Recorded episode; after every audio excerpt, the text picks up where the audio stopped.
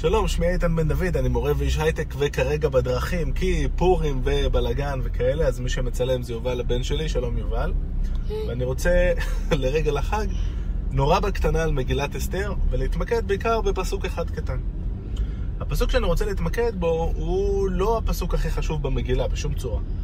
זה כשנותנים את העצה אה, לאחשוורוש, לגבי מה לעשות עם אה, ושתי, אומר הבן אדם, תכף גם אה, נזכר מי הוא, ואת ראו, המלכות של אה, ושתי הוא יעביר המלך לרעותה הטובה ממנה. מה זה הרעותה הטובה ממנה? אנחנו יודעים שזאת תהיה אסתר, אבל אסתר היא לא הרעה שלה בשום צורה כמובן, והטובה ממנה, זה נשמע כמו ניסוח אולי קצת מוזר.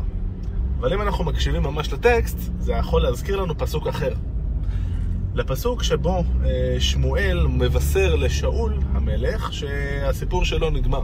הסיפור שלו נגמר בגלל מה ששאול עשה, ותכף נזכר מה הוא עשה. והמילים ששמואל משתמש בהם זה שאלוהים קרא היום את ממלכות ישראל, המלכות על ישראל משאול, ונתנה לרעך הטוב ממכה. רעך הטוב ממכה כאן הוא כמובן דוד המלך.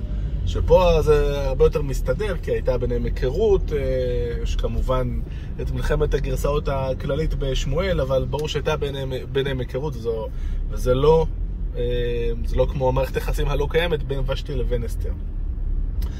למה הפסוקים האלה צריכים להדהד אחד את השני? זאת אומרת, קודם כל, אני מקווה שאתם מסכימים איתי שזה כנראה לא מקרה שמי שכתב את ספר, את מגילת אסתר, משתמש דווקא במילים האלה. יש פה סיבה טובה. שאול, למה קראו מעליו את ממלכות ישראל? בגלל שהוא לא עשה את מה שהוא היה צריך לעשות מול אגג. אגג, המלך של עמלק שהיה בזמנו. הרי אנחנו צווינו, כזכור, להשמיד את זכר עמלק מתחת לשמיים. ושאול קיבל הנחיה ברורה להשמיד שם את כולם, אבל הוא לא עשה את זה, הוא חמל על, אה, על אגג ועל האנשים ועל המקנה וכולי, ובגלל החמלה הזאת, המלכות שלו נגמרה. עכשיו, במגילה יש קטע מעניין, כי כשאומרים לנו מי זה מרדכי ומי זה אסתר, אנחנו רגילים לגיבורים שכשיש להם אילן יוחסין, הם מתייחסים לבית דוד. איכשהו מהבנים של דוד המלך, סך הכל זאת השושלת המובילה בעם שלנו. מרדכי הוא לא ככה, מרדכי מתייחס לבית שאול דווקא.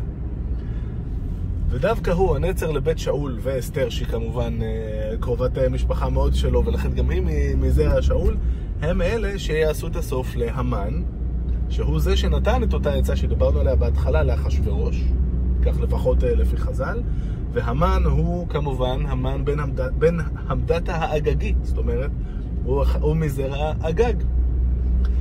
זאת אומרת, בסוף יש לנו כאן סגירת חשבון היסטורית. העמלקים פתחו איתנו את החשבון במדבר, יכולנו לסגור את זה עם שאול, זה לא הלך, אבל עכשיו מרדכי ואסתר ישימו סוף לעניין.